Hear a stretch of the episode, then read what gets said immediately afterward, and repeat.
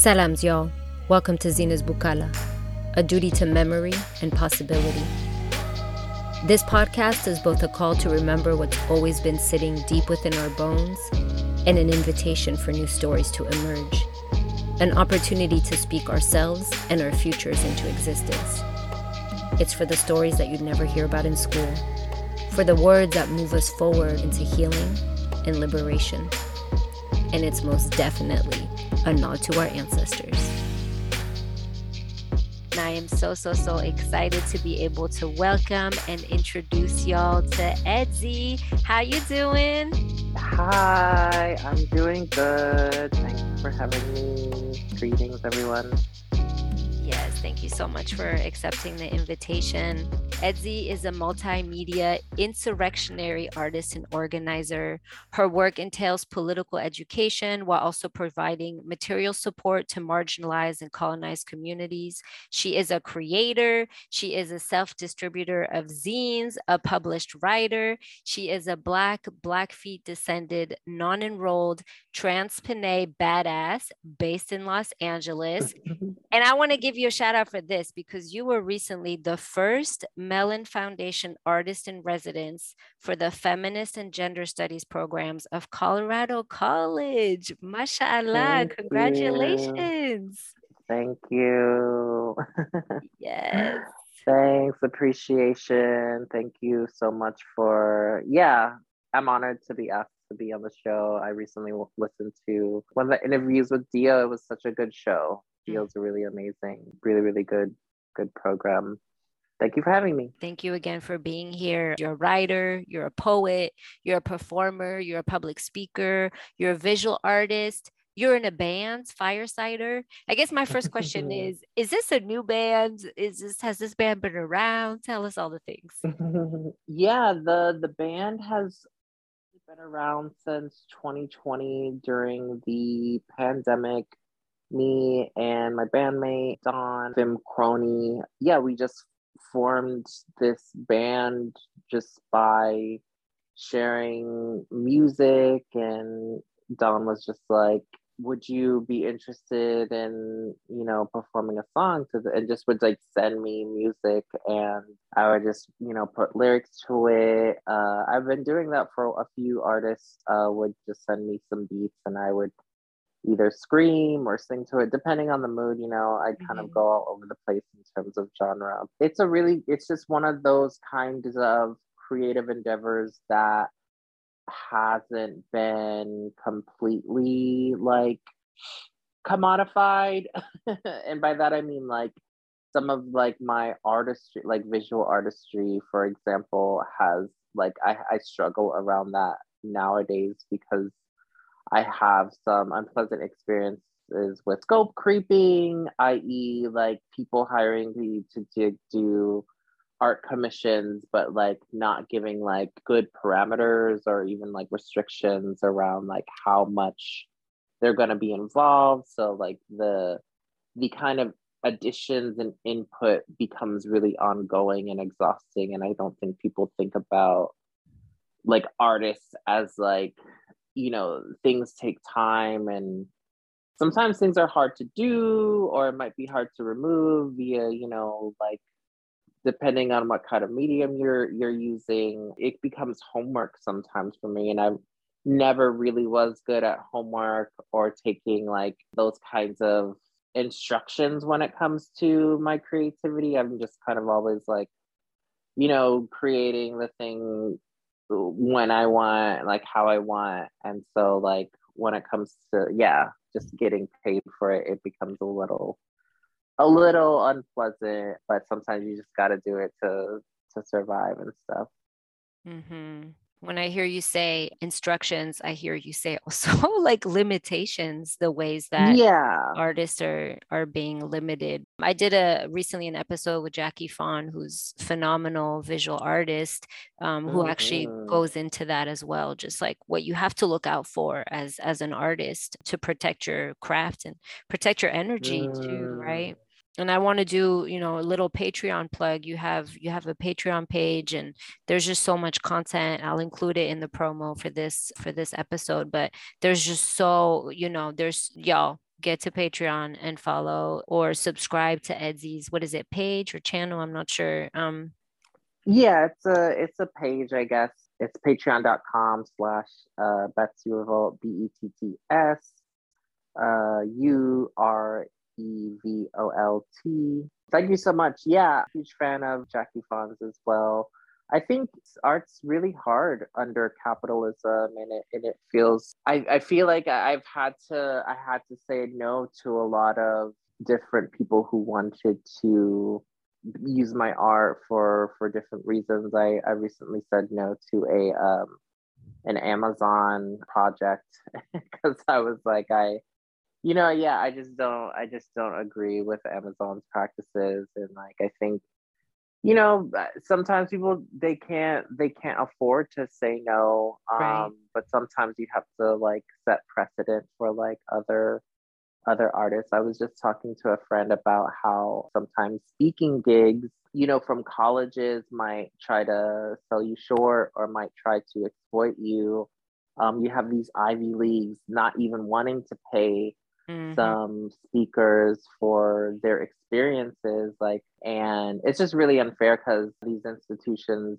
owe us as like black and indigenous people so much that uh, it's a slap in the face for them to just like think that they can like get away with not you know honoring your honoring that and like paying you yeah for your cultural competency yeah I've heard that story so many times of other mm-hmm. folks not getting paid by the folks who have the most money, right? Like these right, right. And what feels so just like unfair about it is your words stay with people. You know, the things that you're sharing in one hour in a lecture is going to stay with people for months, years to come, too. You know, and this is art stays, words stay. You know, that's knowledge that you're going to have with you forever. So pay up, mm-hmm.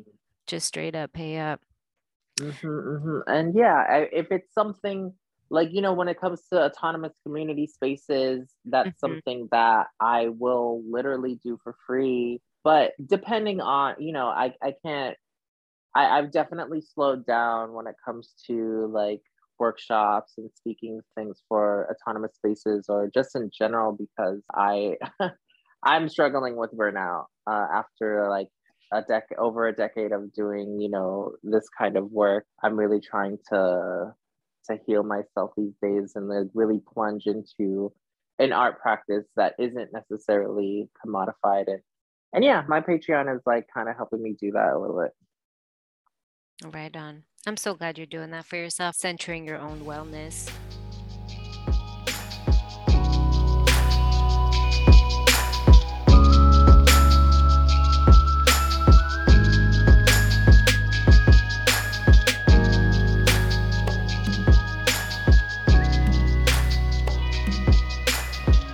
before we get into, you know, the work, the organizing that we, you've been doing for so long, I want to ask, like, how how did you find your way? Again, so many different modes of expression, artistic expressions. How did you find your way to art, or maybe how did art find its way to you? What drives you to to create in the ways that you do?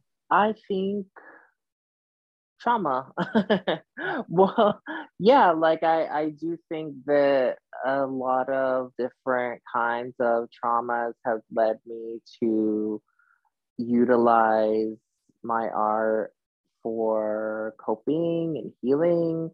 Uh, I think before the trauma, though, I did, I do remember my mother doing a lot of art practices herself, like sculpting. She used to make these like amazing ceramic uh, horses. She was a very artistic person, and you know, my my older sisters were they were also very artistically inclined in college and and high school. So for me, I was always just learning from them, and even my father was, you know, pretty musically inclined, I believe. Being being black, I think the reason why there is so many like sonically inclined uh, black folks is for obvious uh, reasons of like intergenerational kind of sharing of like your cultures. I'm not as connected to uh, indigenous cultures based on my grandmother's side of the family.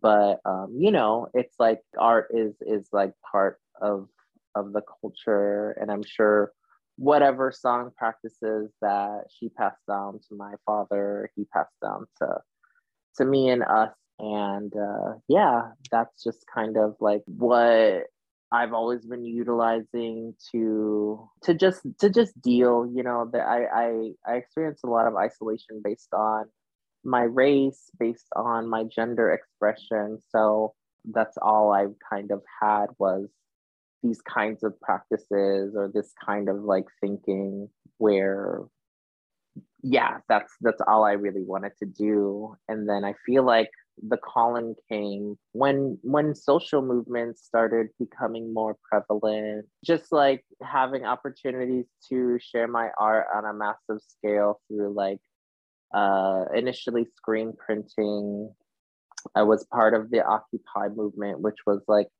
hella problematic and like mm-hmm. really messy i'm sure but i still you know there were people who who opted in who were already doing work who like had shown me that like you know this is this social movement might be temporary but other people have been doing this kind of thing and like doing you know autonomous like offshoots of like queer and trans uh poc zine writing a lot of my art pre transition and pre like movement work was very centered around gender nonconformity.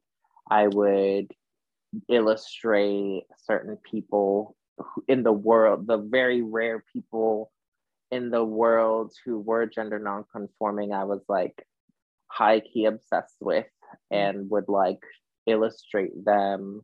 And then when this these social movements came and people were like, oh, we want to like create art of like gender nonconforming and queer people, I was like, oh, I already have that and just you know like it was like i was waiting for this platform to like you know show my art. I think what humbled me about like even being involved in, in that movement but creating you know our own just autonomous like mutual aid programs or or art community endeavors. But with screen printing you know all of these like slogans or just other art i created it it humbled me a lot because um it was just really amazing seeing like hundreds if not thousands of people like wearing some of the things that i had just screen printed and people might not even really know who i who i was. It helped me to like yeah not really care so much that i i would be recognized by like institutions or museums like because i was like i'm already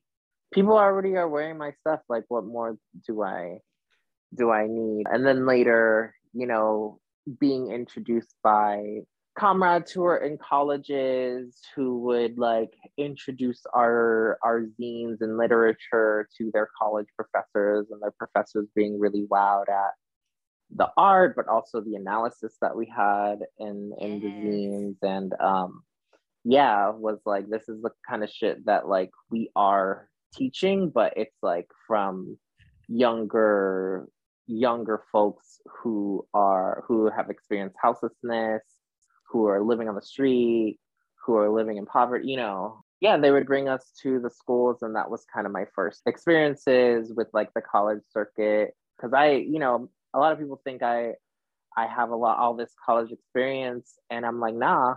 like I I didn't even graduate uh, high school. I didn't have any kind of formal education. I've taught at a, a, a lot of colleges or done workshops and things, you know, out of experience. And I, I appreciate that because I think it's important for us all to kind of transform and or even abolish the kind of quote unquote credentials and steps that are often imposed on us to acquire knowledge and share it because yeah you can you can learn so much from people who don't have that kind of scholastic aptitude.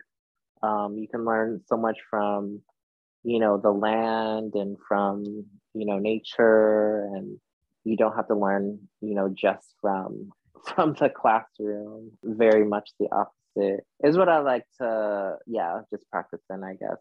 Yeah, absolutely. I would even say you learn more from people Mm-hmm. without credentials and you know all the steps that you're mentioning. I, I I know that I have. I've learned the most important things I've I've needed to learn in this lifetime to be right with my own purpose and my own path from people who who are not in these institutions and not like conforming because you know once you're once you're a professor you have certain curriculum you have certain you have certain Mm-hmm. rules you have certain things you have to follow and even if your heart is in the right place even if you know things you might not always be able to say it in those spaces um Mm-hmm. and Yeah. so I, I appreciate you saying that and i also really appreciate you naming um, the role of art you know just like the importance of art in our movements it's it's beautiful to hear like your own trajectory and your own path of like how you were brought to right where you needed to be um, even though yes occupy was messy as fuck but it was also yeah there was some good that came out of it of out of the experience but i think what you're naming is like the role of art in in educating people and I love that just like your art, you know, just on people's shirts around the community. And there's there's just a very important place for art in movement building that I don't think is we don't always recognize the artist behind the art.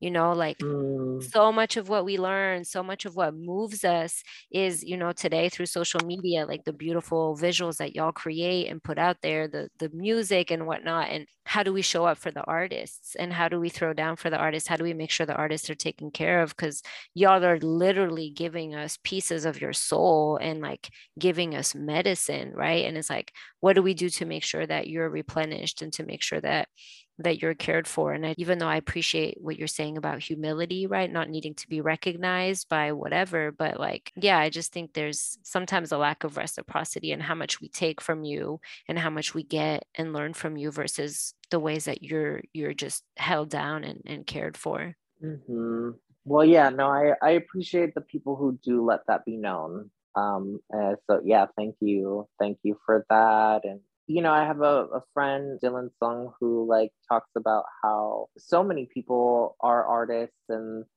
there's art practice that is very much entwined with uh, social movements. And I think the reason why I I have a hard time these days at least, you know, creating art just for myself is because so much of my art practice was wrapped up in in organizing.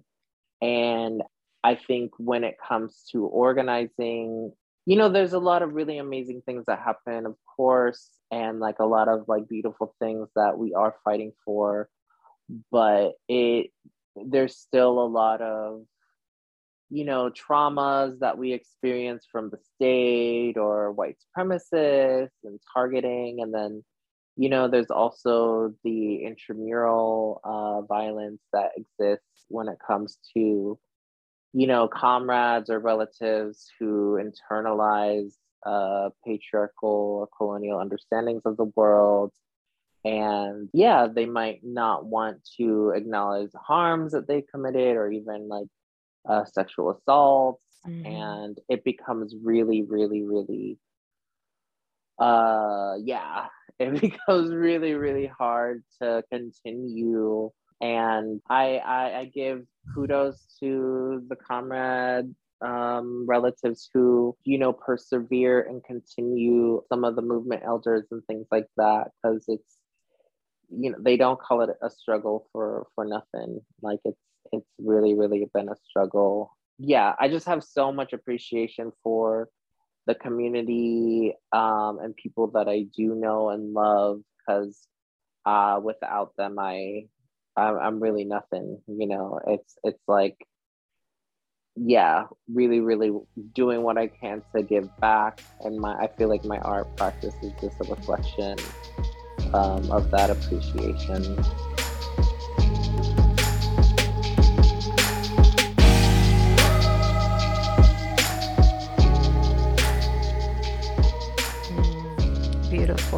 I want to I want to shift us into some of the organizing, some of the organizing that you're you've you've done that you're doing. Um, like you said, this is you know the struggle is lifelong, and so it's okay to take breaks and whatnot. But you are one of the very few people in the world that I see as really walking the talk when it comes to abolition and abolition as a value, as like an organizing principle, as a way of life. What kind of advice do you have for folks who are, you know, those uh, those of us who who aim for that but are really like abolitionists in training? What are some some mm-hmm. words of mm-hmm. advice or or words of caution even? Yeah, I think def I'm definitely coming from a place of being still being an abolitionist in training.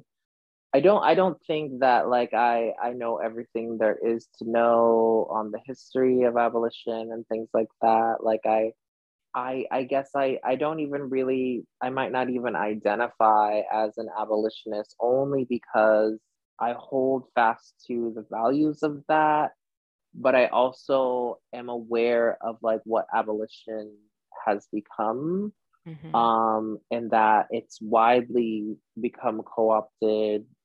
And I don't think we need to necessarily throw it out, but I I think for me, you know, yeah, I'm just I'm just careful about how, how I'm how I'm naming myself and I think the things that I've all often wanted to name myself as being an anti-authoritarian or an insurrectionary um, were often things that you can't necessarily like hold down or they're not as easily co-optable. But then you know i i was very wrong when it comes to uh insurrectionary i was like they can't co-opt that but you know like january 6th yeah 2020 there was you know the the so-called quote unquote insurrection that happened. And when it comes to things like that I think for me, the state and the state's media is doing all it can to confuse uh, the hearts and the minds of the people, you know, the very many people that uh, it can, you know, sell its media to. And that to me was very much, much a, a push uh, from the media to associate insurrection with white supremacy and far right disarray. Because as we all know, insurrections have historically not come from the top down. Black and indigenous insurrections have existed throughout, you know, the context of the Americas uh, for centuries. And so I think it's, you know, I think it's very prudent, careful, planning on the part of the state, you know, this kind of uh, counterinsurgency, I would call it counterinsurgency tactics, because everybody and their mom was like, like, oh, the white white insurrectionaries, and you know, it just became about like like suddenly this this word that no one was ever using becomes like synonymous with white supremacy and conservatism. It did its job. But uh, to answer your question, I just want to like acknowledge that I think it's yeah really really challenging for people to um, come into these kinds of spaces, these abolitionist spaces, without you know seeing the kind of like the top names within within the abolition kind of world and not feel like they don't have much to offer based on them not having the kind of credentials or ties to institutions or you know it's it's a lot of the same people who are lauded as like the abolitionists to go to. And I, I think there is a lot of knowledge that some of these folks do have but i think there are different kinds of abolition that we need to kind of not conflate altogether. And we need to make distinctions. You know there's nonprofit abolition there's sex work abolition you know there's all kinds of abolition that exists now that can be in tension with with one another. You know rigorous study is is really important. I think it kind of comes naturally when you're curious but also practice it's like i think i came on to into abolition or like i guess knowing just knowing the histories uh, of of what my ancestors have been been doing for for decades um, and centuries. And i think what gets uh, thrown out in a lot of the current nonprofit abolition practice is often is is often removing the kinds of necessary steps my ancestors took to get free.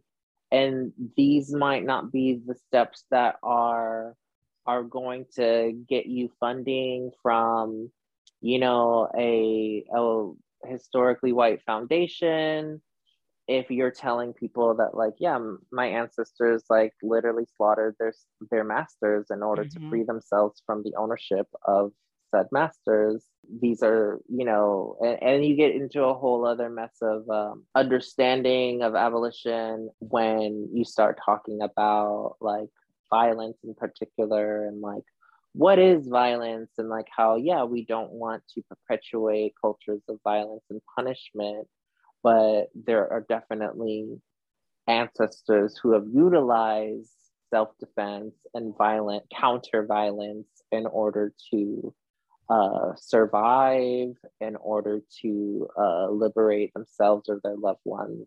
I would just say to people who are getting involved in it is just be like, be aware of these distinctions and what kind of abolition you want to be involved with because it's not, it isn't all the same. Yeah, I'm very weary of, of of what it what it is. The the more popular kind of conversations of abolition sound more and more like reform and more and more like we're just trying to pull money out of the pockets of the police and not necessarily do away with the institution as a whole and I'm like the institution as a whole is rotten to its core. We need to we need to get rid of them. We need to transform them so they don't have uh, the power to propagate these proprietary sentiments that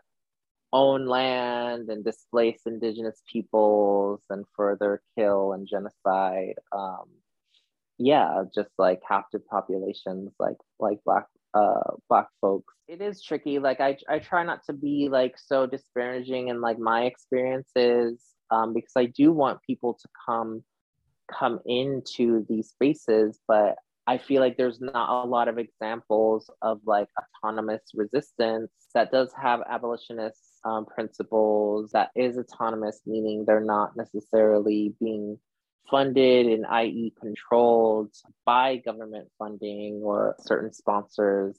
Yeah, I, I would just hope people create their own shit. Yeah, I've I've just heavily been involved with more autonomous organizing that isn't funded by the state or government in response often to the the lack of resources that is more yeah community grassroots community oriented yeah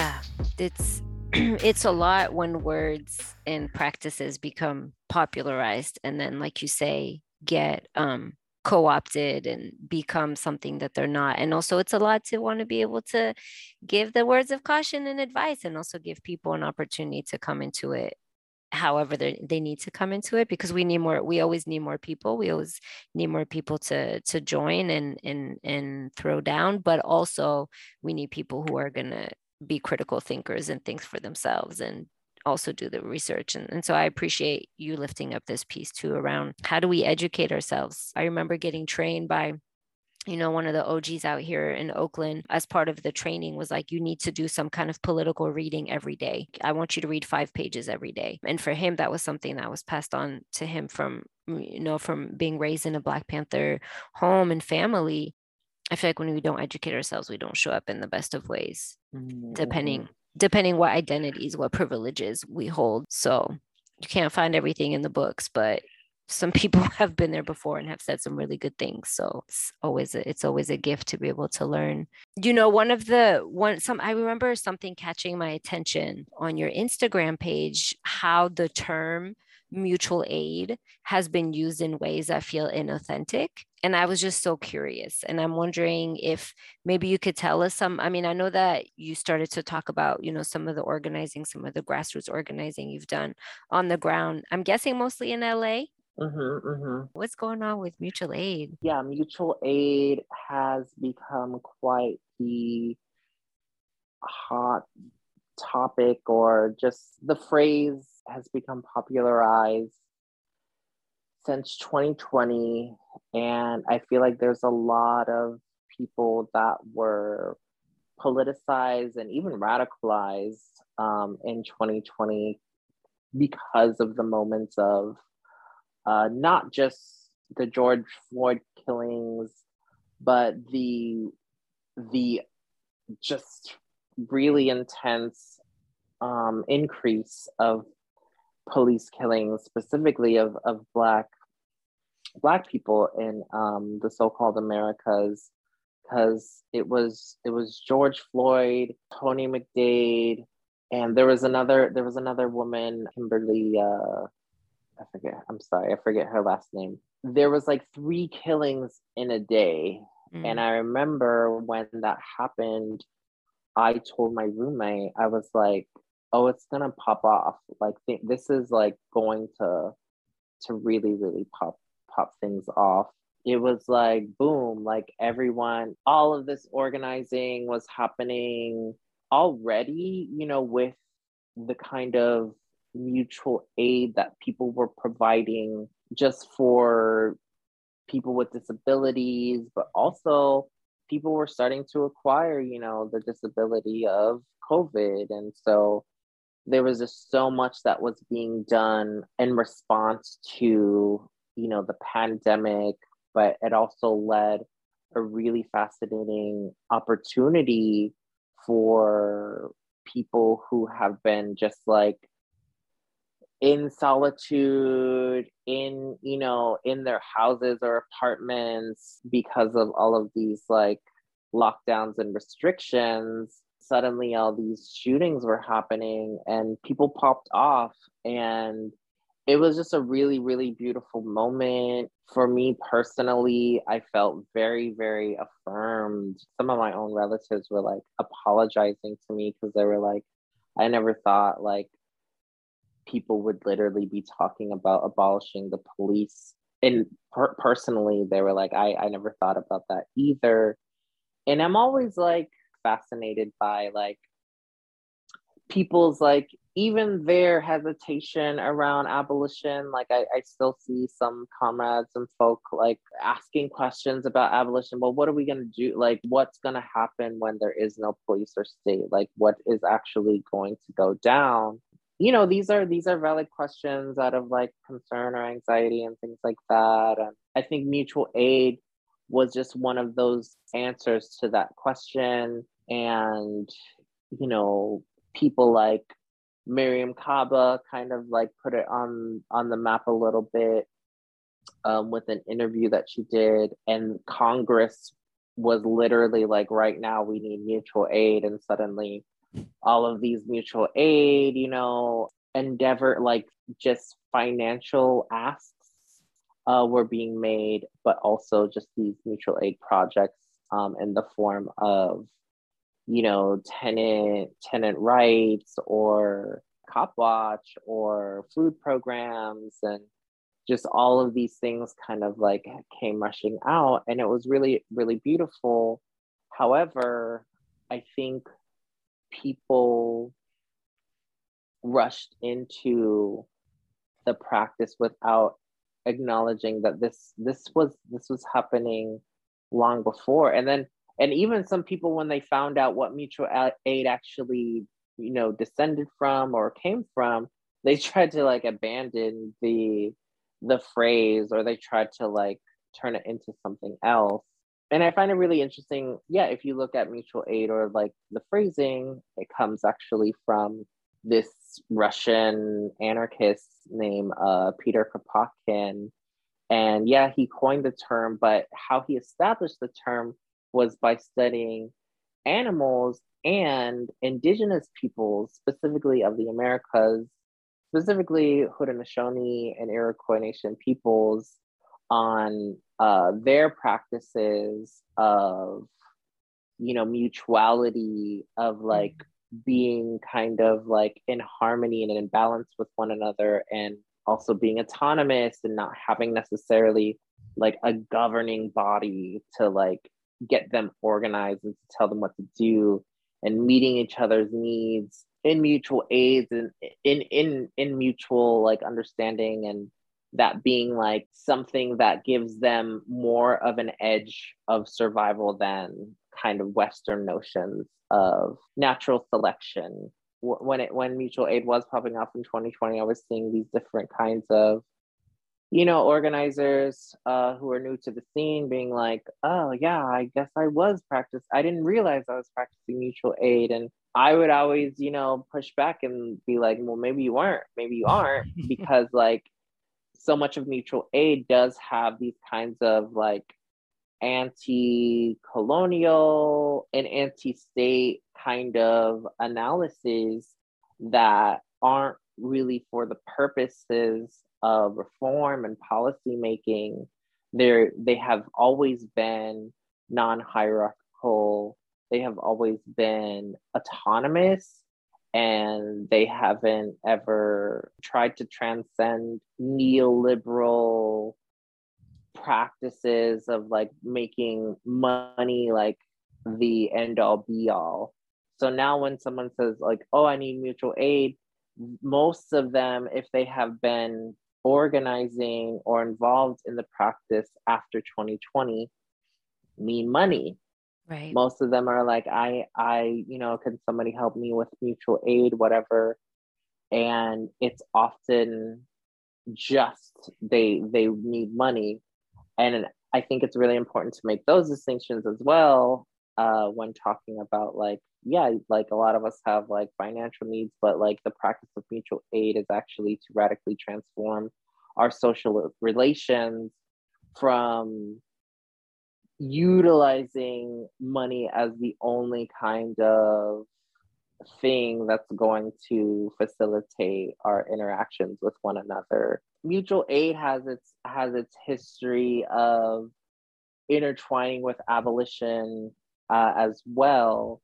Yeah it, it's it's intention with the kind of dominant uh, narratives like voting like you know profit making profit driven kind of uh, efforts. Good that we kind of like can can make these like distinctions or like acknowledge that there's a difference between like when somebody's just like asking for donations or to distribute donations even and you know projects that are about like i don't know like legal clinics or even health clinics or uh, herbal herbal redistribution kind of spaces uh, there's all kinds of different forms of mutual aid that aren't just like centered around around just redistributing or distributing money.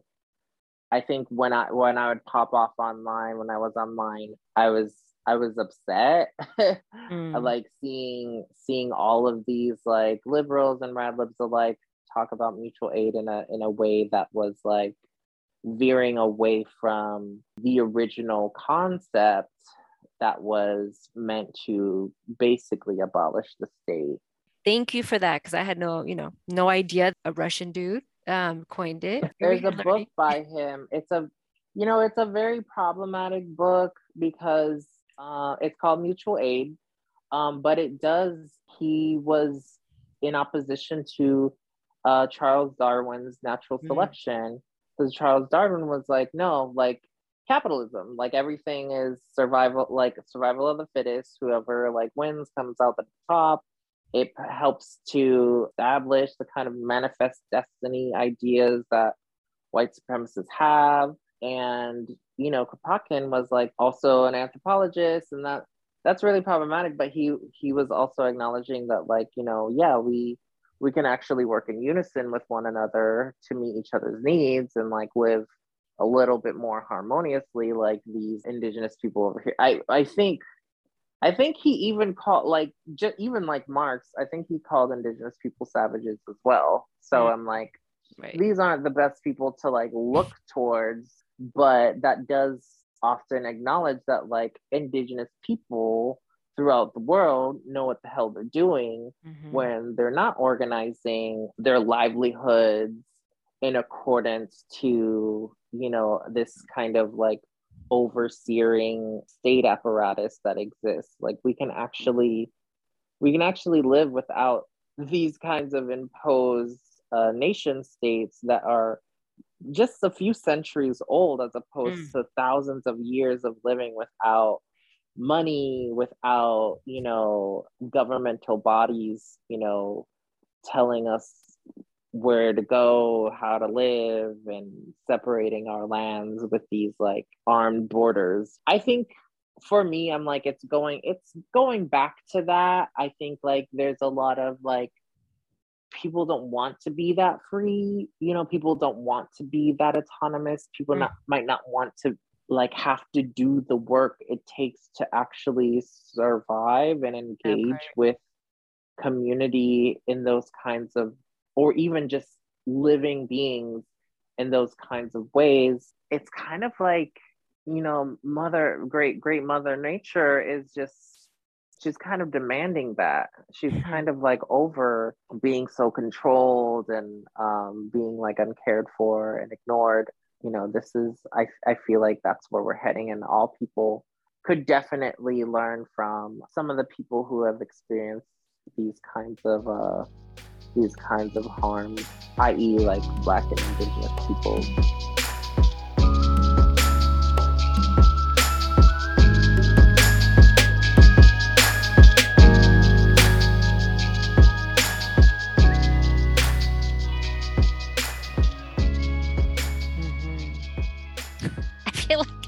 you just say so much in so in such uh.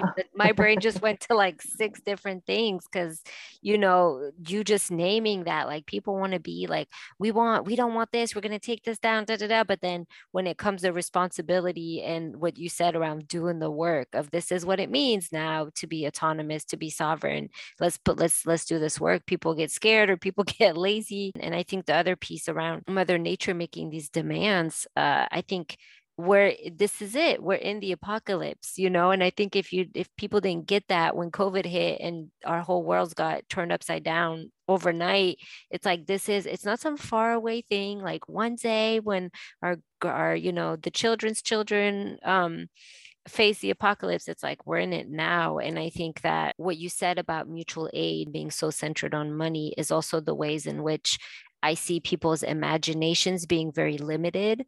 You know, you mentioned um, earlier uh, Mariame Kaba, and I'm reading her book, We Do This Till We Free Us. And one of the things that she was name- naming up front, like, oh, you want to be an abolitionist. Well, also, what are you creating and what are you envisioning and what are you dreaming? And I think that um, for me, there was a, huge shift in my organizing where I realized that I was just too focused on taking down and and and stopping things. And i'm like but what do we do? Kind of like you're saying like okay well what if you know what if we we win? Then what do we put in its place? And it shows up in in so many different ways. And and we have to be creative and imaginative with like the smallest things and the biggest things. And i also um you know in the recent years have heard afrofuturism. And what what is afrofuturism to you? Um and why do we deeply need it now in in the current mm. in in our current society and given the current state of things. Afrofuturism. In my understanding it, it's a relatively new newish term. There's lots of people uh, who in in terms of like black sci-fi and fantasy uh, have been utilizing just like those kinds of practices and dreamings and imaginings uh, of a future where we exist, where we are free, where we we we might still be struggling but we're we're struggling in different ways. We might be persevering.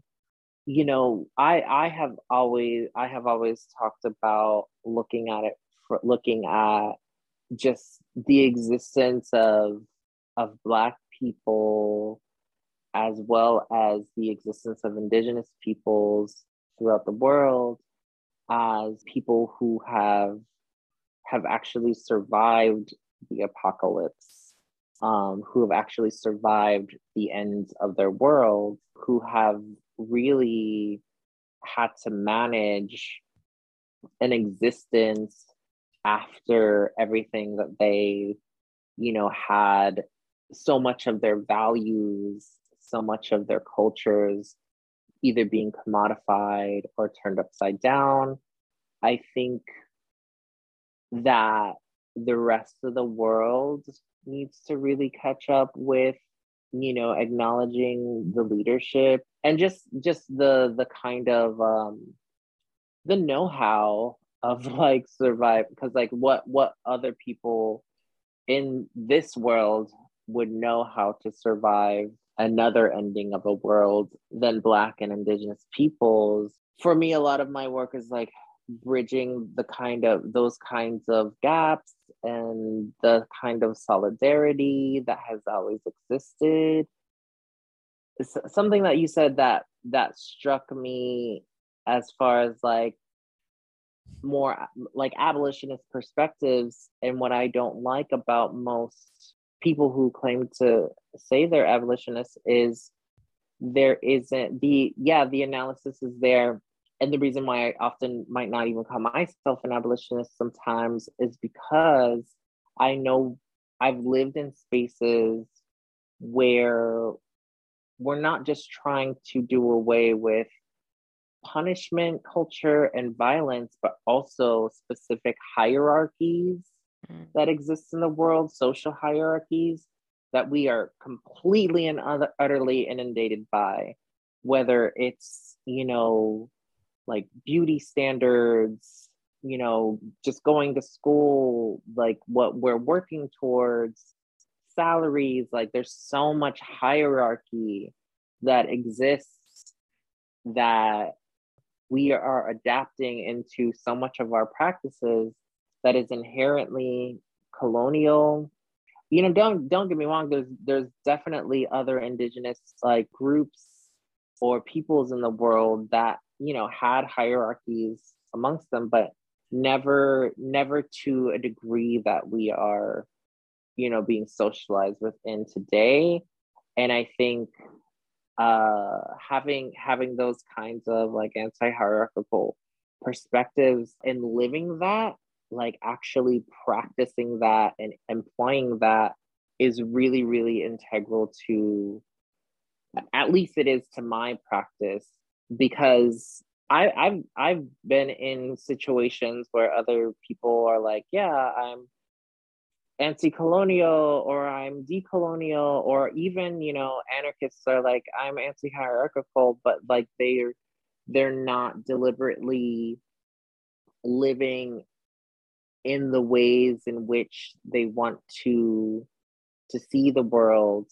And so much of afrofuturism is is making real you know what we're what we're imagining um i think a lot of like trans you know black trans women gender nonconforming people we are the living embodiments of afrofuturism because we literally had to dream ourselves into being into you know like like there there wasn't there weren't certain blueprints for people mm. um so Afrofuturism really kind of calls on specific ancestral legacies, combating the kinds of the slavery that has really relegated people other people's perceptions of us as these kinds of like commodity commodities.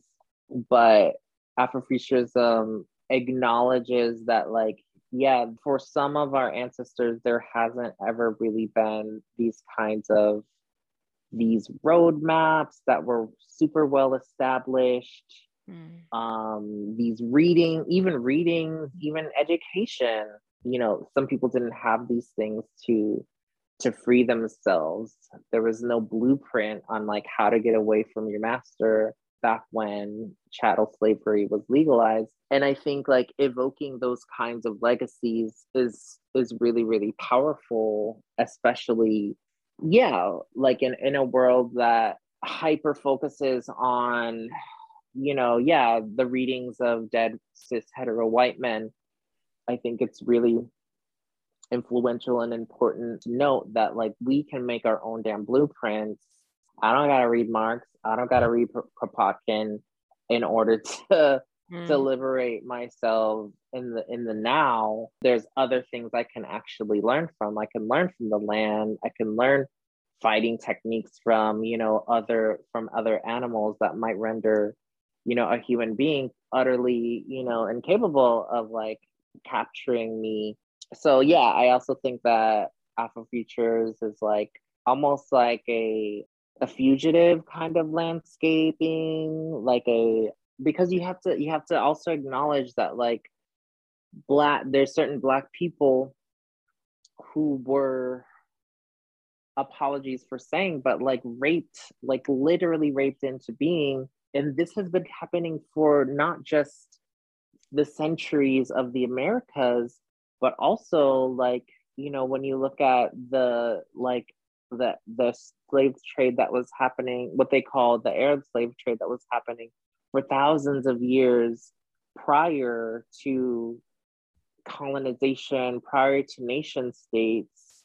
Um, so this is why I kind of like often will harp on about like like we need to we need to hold black culture in the same kind of high high regards um as we might indigenous cultures here on these lands because um there's this catch 22 that i'm seeing where like people might borrow or utilize specific like Ebonics or Black culture um, to, you know, to to just just to to borrow borrow that without like any real like cultural exchanges and the same cultural exchanges in ways that you might utilize for like indigenous practices or other other practices some of this is like a reflection of like the world's anti-blackness. And i think like if in order for there to be a kind of future for black people i really do think that like this world has it, it really needs to have to cease to the institutions that currently exist have to cease to exist and henceforth you know the the world would kind of have to, you know, come to come to a screeching halt. Because so much of the world is foundationally anti-black. So much of like people's collective unconsciousness is wrapped up in this kind of anti-blackness. So yeah it it can feel it can feel a little i don't know disparaging or uncomfortable for people but i i'm i'm comfortable in the the fact that if like for example the state ceases to exist then black and uh, black people will not be killed by the police specifically in a systemic way and indigenous peoples won't be structurally like displaced by the hegemonic power of proprietary sentiments of colonizers you know.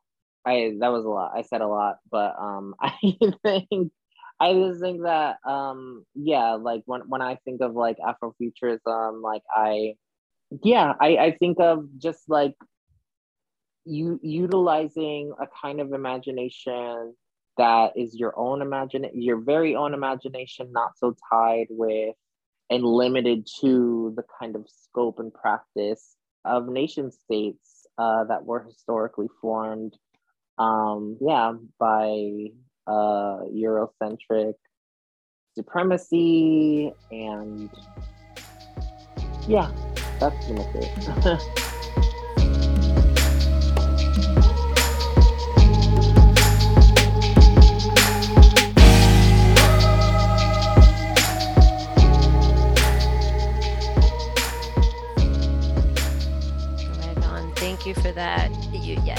I'm I'm excited because I get to re-listen to this over and over again as I go into editing. So I was like, I'm, I'm, gonna go back. I'm gonna go back and re-listen multiple times. I was just at a, at a conference and had the privilege of listening to um, Bettina Love, really amazing teacher. She just she just went in with like, if you're not celebrating us and if all you see is is what's been done to us and you don't know us, and to bring it back to like right now in this moment, I think something that you said, how much we we have today. You know, if people really sat down and thought about all the words that they use that come from black folks all the music they listen to that like everything. What what does it mean to really to really see acknowledge you know honor thank the contributions of black folks today? Right right now you're getting so much medicine from what black folks are contributing and so we should always fight anti-blackness. What's happening to the black community and also can we please celebrate and see and affirm the black community for for all the things that you offer us that you have offered us and that you're offering us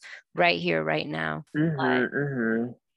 100% yeah i yeah i think it there's so much going on right now you know with these kinds of rollbacks and with every you know all these restrictions that are happening with like trans rights or or women's and and other people's like ability to reproduce like yeah i think the yeah just with the abortion conversation and and so much that that's going on where you know i think for me i think people really should acknowledge how coerced we are into responding to these kinds of like policy changes.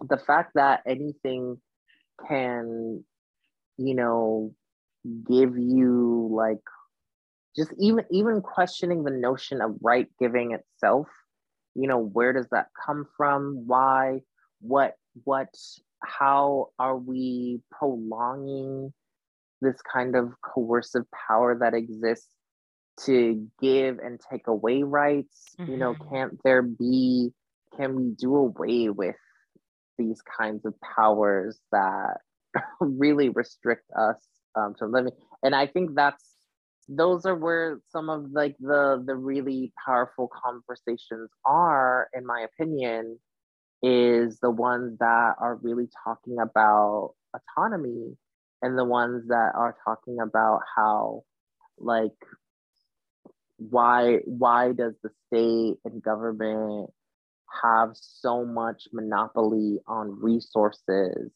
and how how are we going to liberate these resources from the restraints and restrictions of the nation state? Um, and i think you know people are slowly they're slowly getting there. People are slowly getting uncomfortable. I feel like i it was more of a possibility in 2020 but you know looking to our future we we have to stop pouring so much into these kinds of imaginary imaginary valuations really of like what's what's important you know? Um money and nfts and it's just right. not it's just not like it's not the most important thing. Um and i have a whole other rant when it comes to like nfts and like the kind of like tech global industrial strategies really to get people to really value these material things that aren't really it that aren't really like the things that are keeping us alive like i can't drink an nft an nft isn't or money even right. isn't really going to provide me with the sustenance i need to to live and survive or that like helps my family actually live and survive. If you really really look at it if you're really really thinking about about you know transforming the way you relate to one another like i think that there's too much focus on them. Um and you know like the the metaverse or whatever the t- facebook tech dude i forget what his name is. I'm glad i don't remember his name I feel like they're really hoping that more people have an investment in the futures of these kinds of technologies and these tools that are completely made up that we can't really get sustenance from because it does the work of getting people to care less about the land, um, their community. It I it further isolates people, and I'm hoping, yeah, that people stay woke and you know ha- have have that in mind when they're they're maybe even forced to engage with these kind of technologies because I yeah, I don't want to make it have to make an NFT to like to live. I don't want to invest so much of like my time and space into into things that uh, ultimately don't matter and that are not only destroying the world or destroying the planet. I mean, the world is I feel like the world is different from the planet. The world is like the civilized world of like money and institutions. And the planet is like what we need for sustenance.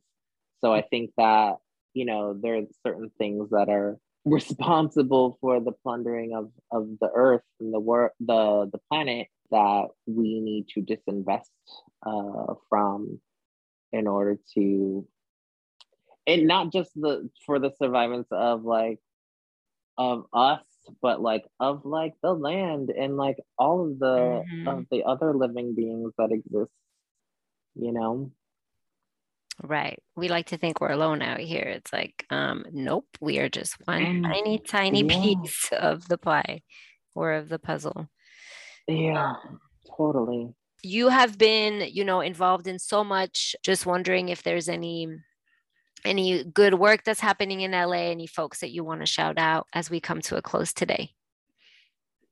Mm-hmm. Mm-hmm. Uh yeah, I I want to give a few shout outs to a few groups and people that I know who are still doing amazing things.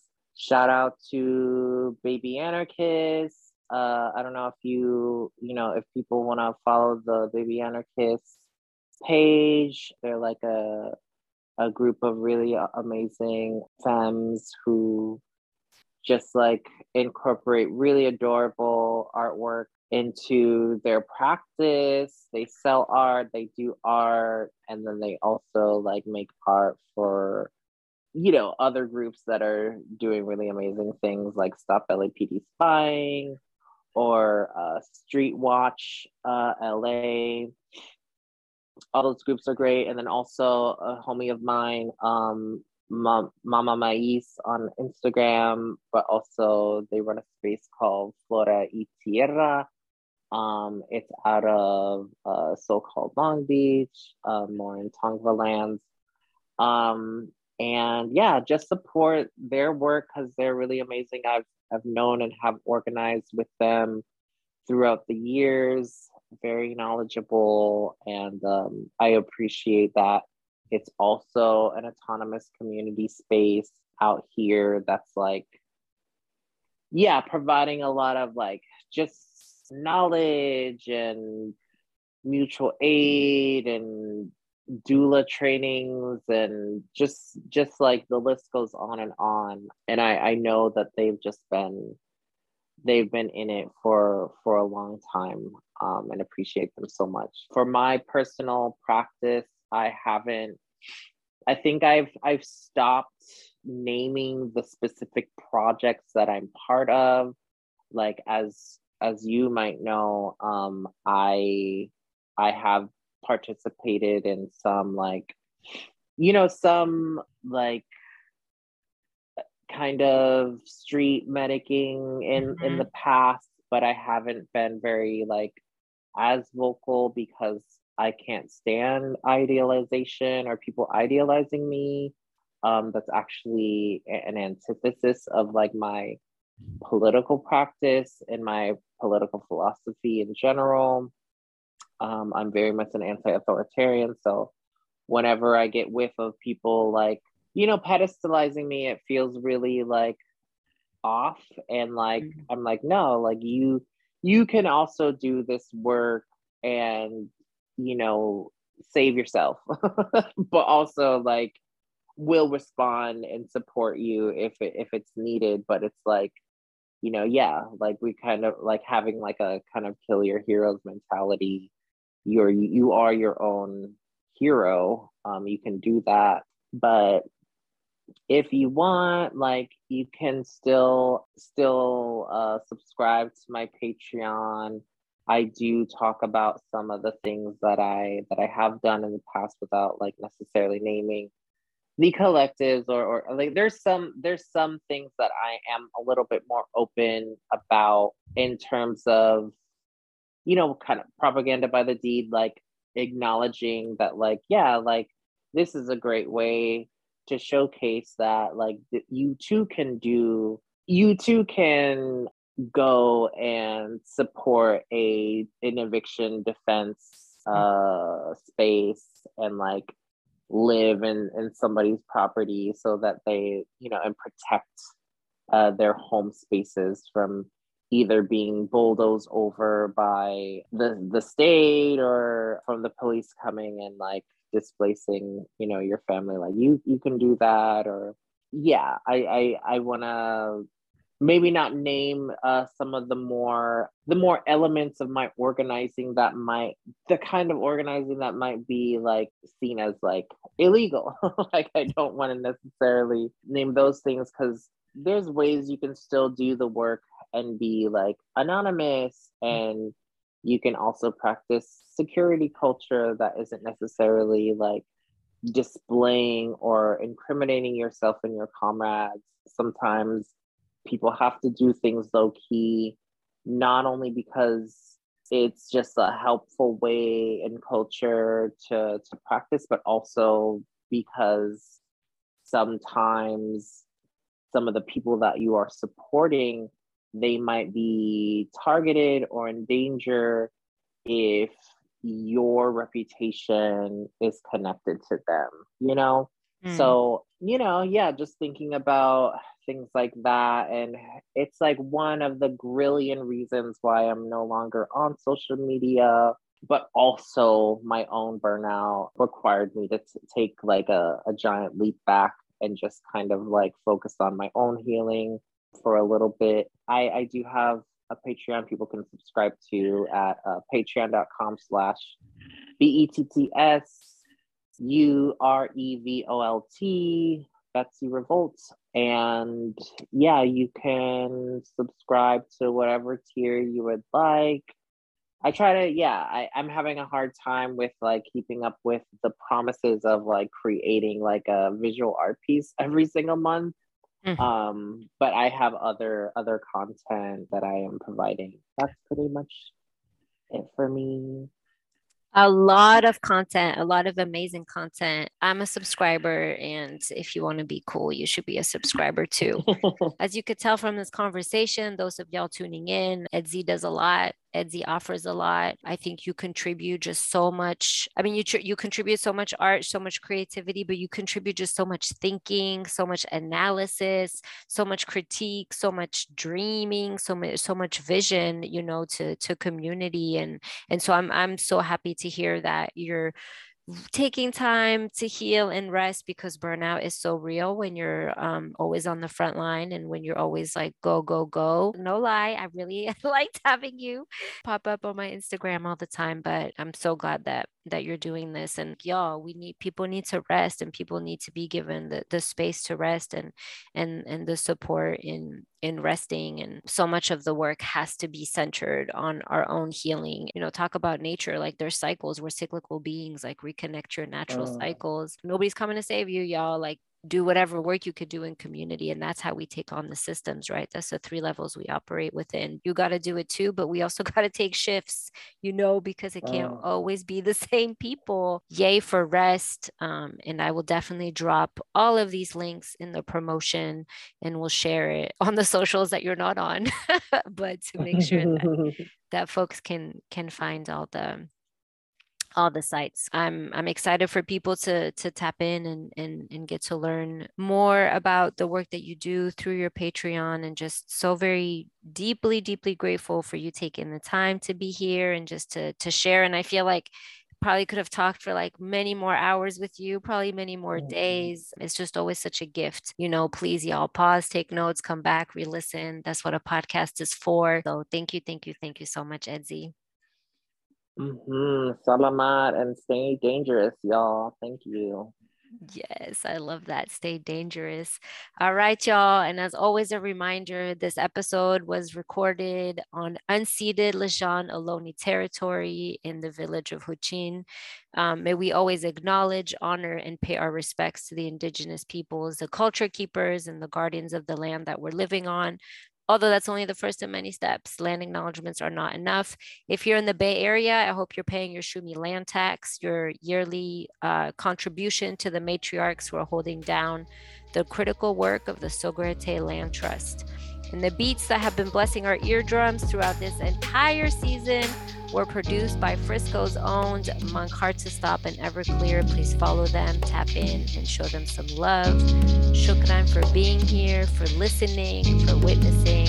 Masalama. Peace, y'all.